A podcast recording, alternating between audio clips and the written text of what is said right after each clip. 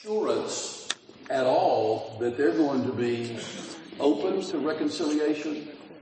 Um, I, I tell people all the time, you know, you need to go and make it right, but be prepared. They may not receive it well.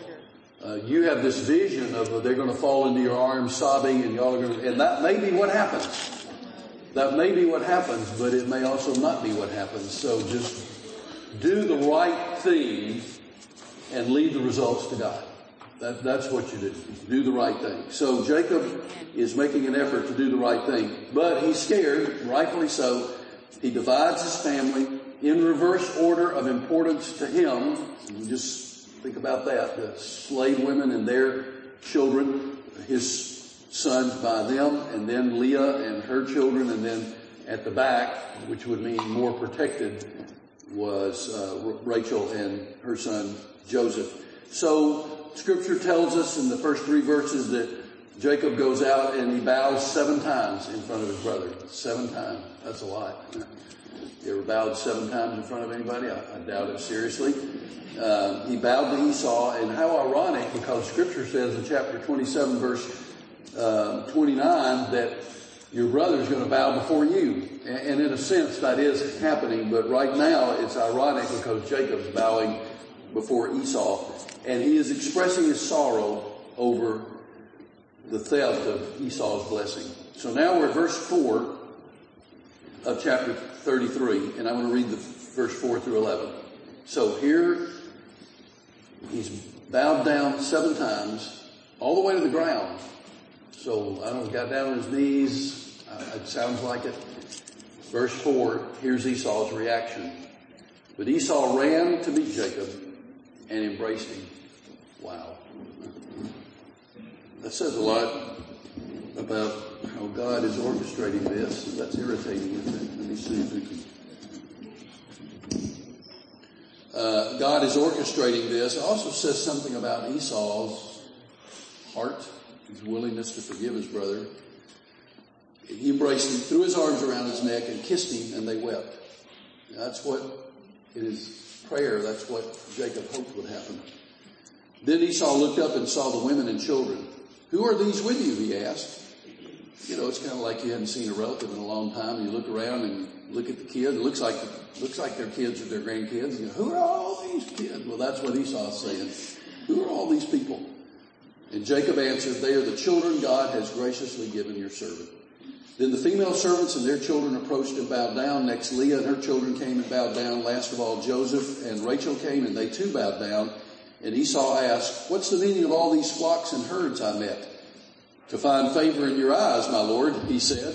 But Esau said, I've already got plenty. I, my brother, keep what you have for yourself. No, no, please, said Jacob.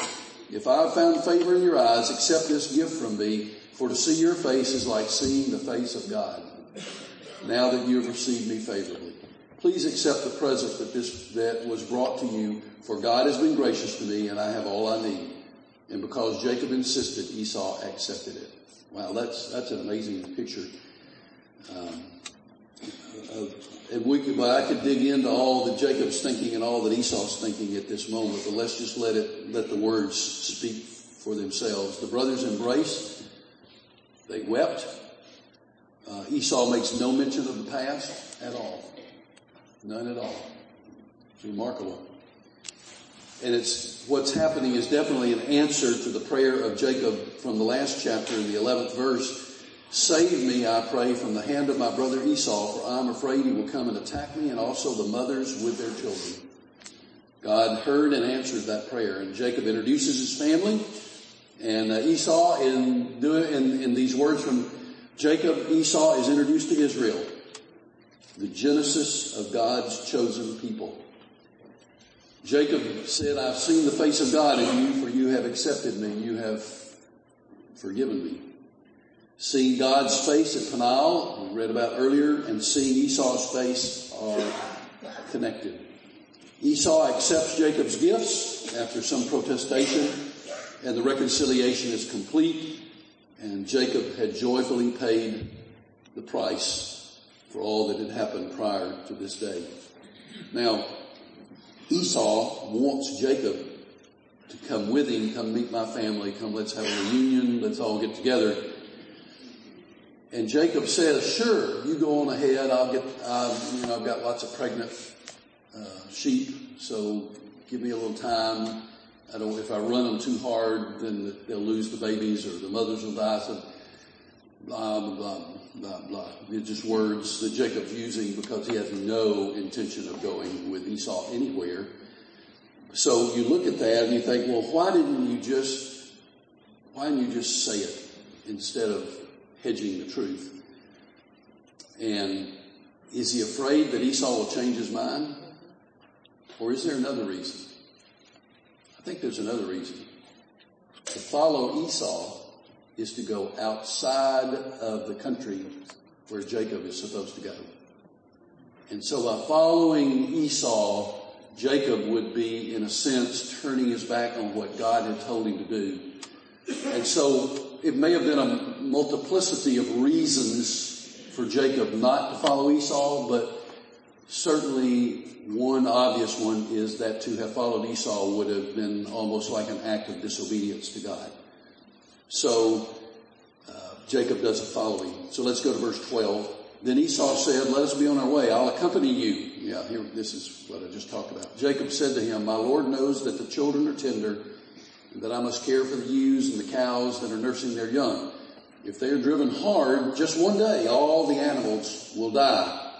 Maybe a bit of an exaggeration, but you know, all of the animals will die. So let my Lord go on ahead of his servant while I move along slowly at the pace of the flocks and herds before me and the pace of the children until I come to my Lord in Seir, where Esau lived. Esau said, then let me leave some of my men with you but why do that? Jacob asked. Just let me find favor in the eyes of my Lord. So that day Esau started on his way back to Seir.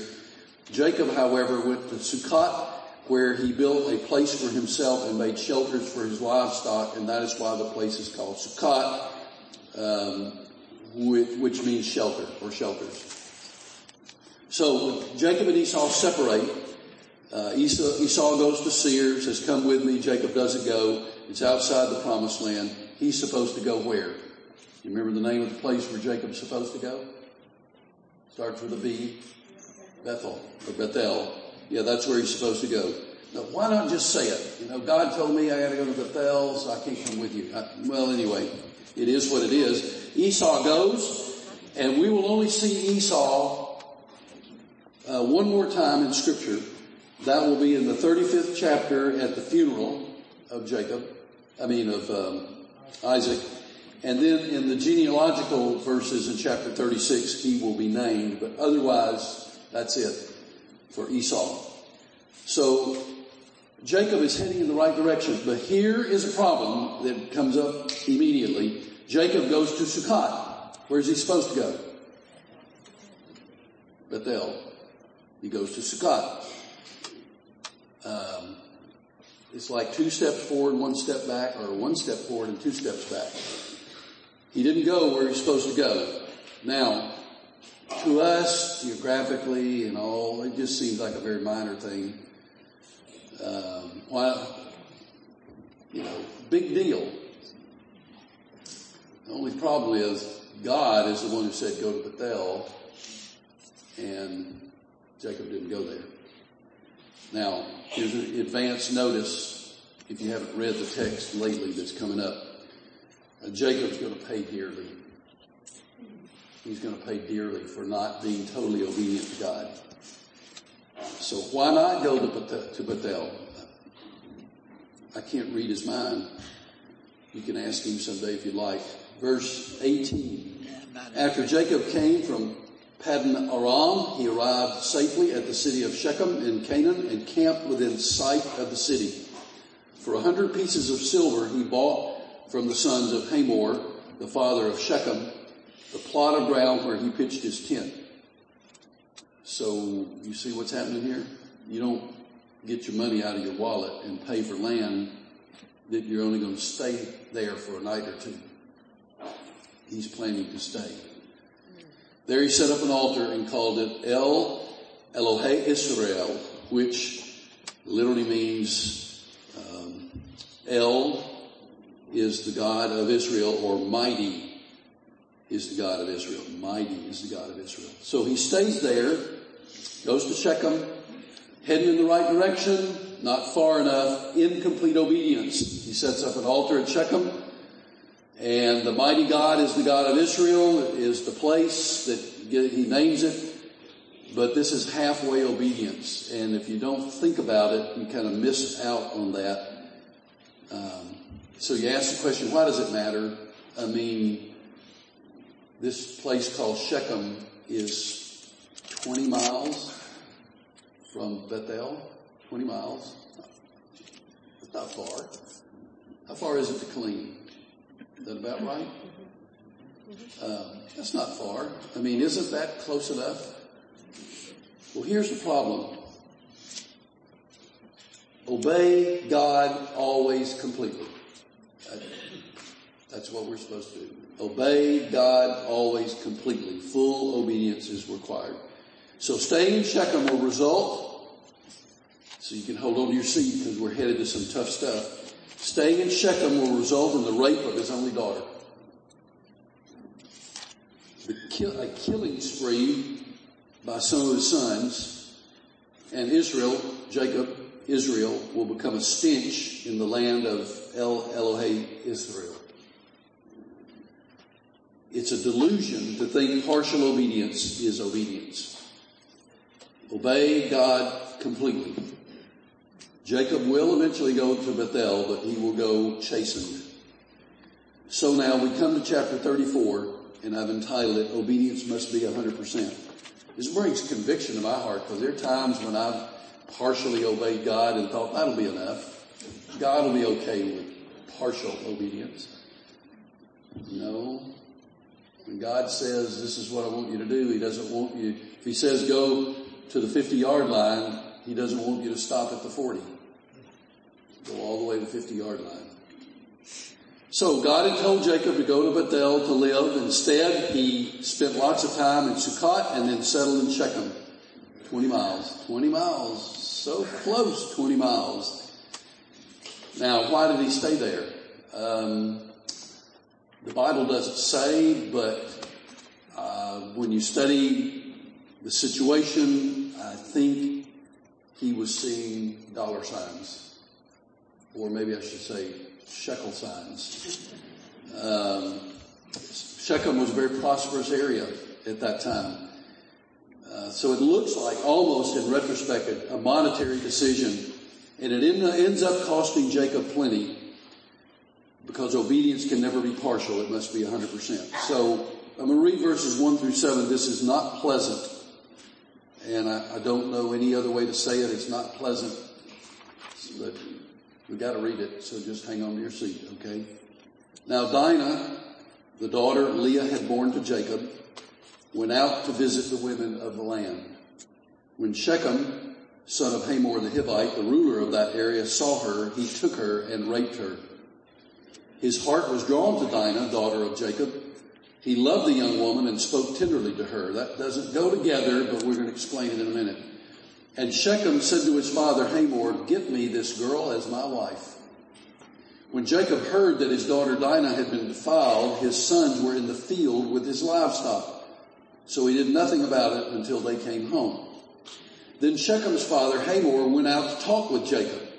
Meanwhile, Jacob's sons had come in from the fields as soon as they heard what had happened. So word got to them before Jacob got to tell them. They were shocked and furious because Shechem had done an outrageous thing in Israel by sleeping with Jacob's daughter, a thing that should not be done. And we would add an absolutely amen to that. So here's Jacob's only daughter, the child of Leah likely not loved like Joseph was loved. Leah was not loved like Rachel was loved, uh, nor were her children loved like Joseph was loved. The language of verse 1 in Hebrew carries with it a sense of impropriety. In other words, Dinah should not have gone out by herself. Now that is not to say any of the blame for what happens goes to her. Absolutely not. Nevertheless, girls of marriageable, marriageable age were not permitted in that society to leave the tents of her people without a chaperone. A little interesting tidbit of history. Apparently, she did not tell Leah, and she certainly did not tell Jacob. She just went. So Shechem saw her, and he wanted her, and he seized her, and he lay with her, and he humiliated her, and the words in the Hebrew text, as we read them, carry with it the idea of progressive, progressive words showing a progression of brutality. I mean, it just, it started bad and it got worse. Uh, so there's no way to look at this except this is awful. Then Shechem is consumed by his desire for Dinah and he fell in love with her if he had any comprehension of what love is all about, which I think is open to question, but he now wants to marry her. Now that didn't happen in five minutes. Understand, she is a um, hostage of Shechem's, so this may have happened over a period of days or even weeks. We don't know for sure. We know when the young men would go out to the fields, it would often be an extended period of time before they would come in. So it could have been easily at least a week. Dinah remains a captive of Shechem. And whether Shechem understood love or not, I don't know, but he did decide that he wanted this to be his wife. He wanted Dinah to be his wife. So we look carefully at the response of the family of Jacob and Jacob himself. At first, Jacob does nothing, at least for the moment. Now, um, there's all kinds of ways to look at that. Some would say, well, Jacob didn't want to rush off by himself and try to do something. Yeah, that wouldn't have made much sense. What I don't understand is why he didn't go immediately to his son and say, here's what happened. Instead, he stayed home and he waited until they came in, which was probably at least several days. But when they heard, and they heard while they were still out working, somebody took the word out to them. Um, it makes Jacob look kind of apathetic to me. I, I, mean, as a father, what would you have done? I, I can't imagine sitting in the tent. I just can't. But the word reaches the sons of Jacob and they are really upset. They are furious. So in the meantime, we find that Shechem's father Hamor comes to talk with Jacob. He probably sees the volatility of all of this. Plus his son says, I want this woman for my wife. So Hamor is going to try to see what he can do to make all this okay. So we look at verse 8.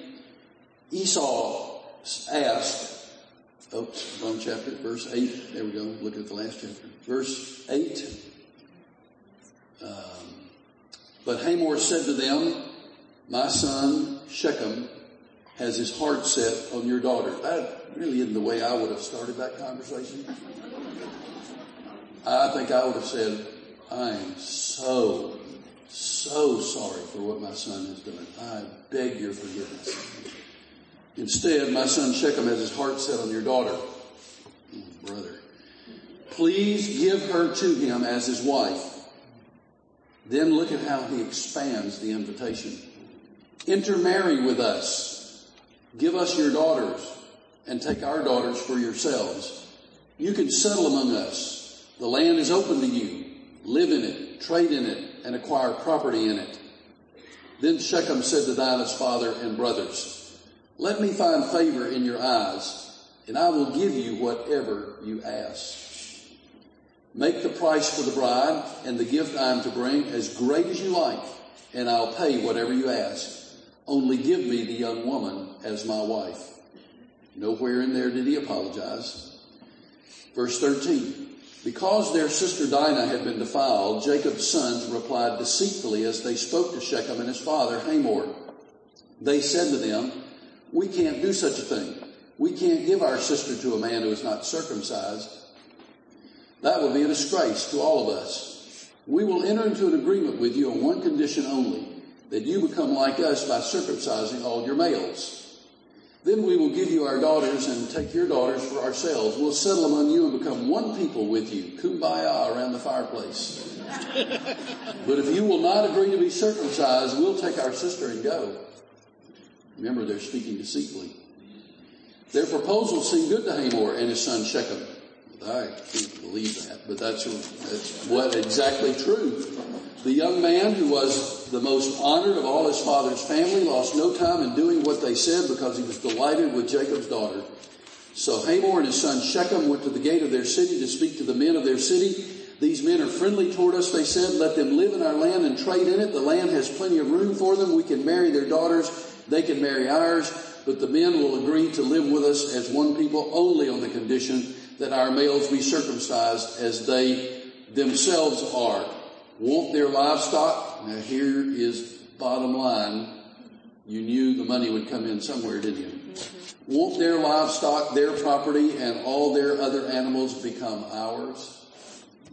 So let's all agree to their terms, and they will settle among us. All the men who went out of the city gate agreed with Hamor and his son Shechem, and every male in the city was circumcised. Uh, was not in, in uh, Scott and White Hospital either. it was with crude tools. So I'll leave the rest to your imagination, but I guarantee you it was not a pretty sight. So, um, the pagan, he's obviously pagan. Just read the text. Hamor, Shechem, uh, they make a pagan proposal. Hamor doesn't admit any wrong in what was done to Dinah, doesn't ask forgiveness for his son, doesn't mention that Dinah's still at our house, our tent. She's a hostage at Shechem's tent but he appears to want to soothe the waters and get Dinah for his daughter-in-law. And there's a monetary purpose behind it. So he makes a rather extraordinary financial offer, property, grazing rights, freedom to move around, live anywhere you want. In other words, what Hamor was offering is what God has already promised. God's already said, I'm going to give all this to you. So, uh, so here we find Jacob being tempted to take a shortcut to what God promised he's going to do. It seemed to Hamor and Shechem that Jacob and his sons were all in on the deal. It looks like a sealed deal. So we see the response of the brothers. We'll do it if you all get circumcised. And they never intended to go in on the deal, but they've got a plan. It's amazing. So uh, we can't intermarry with you unless you become like us as children of Israel. And surprisingly, the Shechemites agree. They think they will benefit economically from this and their pain they're about to go through, but nobody here is really being sincere. Uh, Shechem, I mean, they intended to take advantage of this situation and we're going to find out in a minute what Jacob and his what Jacob's sons had in mind. Jacob's boys are not into evangelism. Uh, God always intended for Israel to be a missionary people, missionary people show the one true living God. So Shechemites, if you become if you become followers of the one true living God, we've got a deal. They weren't into evangelism, but they were into genocide, and we're going to see what happens in just a minute. So let's look at the killing spree, and I think we can get most of that done today. So verse 25. Three days later, while all of them were still in pain, two of Jacob's sons, Simeon and Levi, Dinah's brothers, took their swords and attacked the unsuspecting city, killing every male. They put Hamor and his son Shechem to the sword and took Dinah from Shechem's house and left. The sons of Jacob came upon the dead bodies and looted the city where their sister had been defiled. They seized their flocks and herds and donkeys and everything else of theirs in the city and out in the fields. They carried off all their wealth and all their women and children, taking as plunder everything in the houses. Then Jacob said to Simeon and Levi, you brought trouble on me by making me obnoxious to the Canaanites and the Perizzites, the people living in this land. We are few in number, and if they join forces against me and attack me, I and my household will be destroyed. But they replied, should he have treated our sister like a prostitute? Now, I guarantee you every time I read this text, I have, I, my emotions run the gamut. Maybe yours do too. What I want to say about Simeon and Levi is way to go, boys you avenged what happened to your sister. I mean, really, I just think, kill them, every one of them. Then on the other hand, um, living under the rule of eye for eye, tooth for tooth, does that measure up? Gonna, for what happened to Dinah, horrible, horrible, horrible. What do you kill every single male in town? No. I mean, did every single male help to rape Dinah? Don't think so. It was the deed of Shechem, not all the men in town. So they go on a genocidal killing spree and kill all the men and take their wives, their children, and their flocks and all that for themselves. And so I look at the passage and I scratch my head and I say, God, I don't know that I understand all this, but boy, it's an amazing story. So let's think about it for a few moments and then we'll be finished. Dinah's four brothers by Leah are Reuben, Simeon, Levi, and Judah. The two middle boys, Simeon and Levi, carry out the massacre. The Bible does not try to paint this pretty. It is a cold, calculated, murderous spree, way beyond eye for eye and tooth for tooth. The third day after the circumcision, crudely done, was the worst day for pain.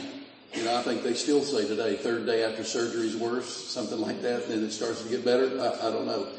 But, but Simeon and Levi knew that the men of Shechem were hurting and were defenseless. And so they made their move. And they went house to house or tent to tent. And it was just a slaughter. And the other brothers, lest you think they were innocent in all this, they swoop in and help carry off the wealth. Jacob is not happy. Why? You make me odious in, in the eyes of the people who live in this land and we're outnumbered. Now, does he anywhere say, boys, this was wrong? Nope. He just says, does, does anywhere he say, guys, you overreacted? Nope. And he never expresses any sympathy for Dinah. Now I'm not saying there wasn't some in his heart. I'm sure there was, but we don't read about it. And in chapter 49 of Genesis, I put down in the little right hand corner there, in chapter 49 of Genesis, verses 5 through 7, when Jacob on his deathbed is blessing his sons, when he comes to Simeon and Levi, here's what he says. Simeon and Levi are brothers, and there's a dash, kind of like he's thinking about it. Then Jacob says, their swords are weapons of violence. Let me not enter their council. Let me not join their assembly, for they have killed men in their anger and hamstrung oxen as they pleased. Cursed be their anger so fierce and their fury so cruel. I will scatter them in Jacob and disperse them in Israel. Now, one day we'll get to chapter 49 and we'll deal with that in detail. But the boys have a response back to their father, and it is not respectful, nor was it intended to be. At the end of the verse, chapter 34, they shout back at their father, should he have treated our sister like a prostitute? And the answer to that question is no, he shouldn't have. No, he shouldn't have. So, in spite of mass murder, Simeon and Levi attempt to assume the moral high ground. Yep. We did the right thing. He did the wrong thing. Well, here's where I want to end up. You can think whatever you want to think about Jacob, about Shechem, about the boys and the slaughter and all that. But here's the lesson I want us to learn. This need never have happened. If Jacob had obeyed 100% and gone to Bethel instead of staying in Shechem, this would never have happened. Now, he will go to Bethel. And we'll pick up with that as we move along. Father, I pray that from this uh, story of death and, and disaster and rape and mistreatment and abuse, that we will see the large picture of what it means to obey you. and that we will always, in every way and every time, obey you completely, not partially, but totally and completely. And that I pray we would do that even this day. In Jesus' name, amen. God bless you. See you next uh, time, January the 9th. If I don't see you before Christmas, then have a wonderful Christmas with uh, family and friends.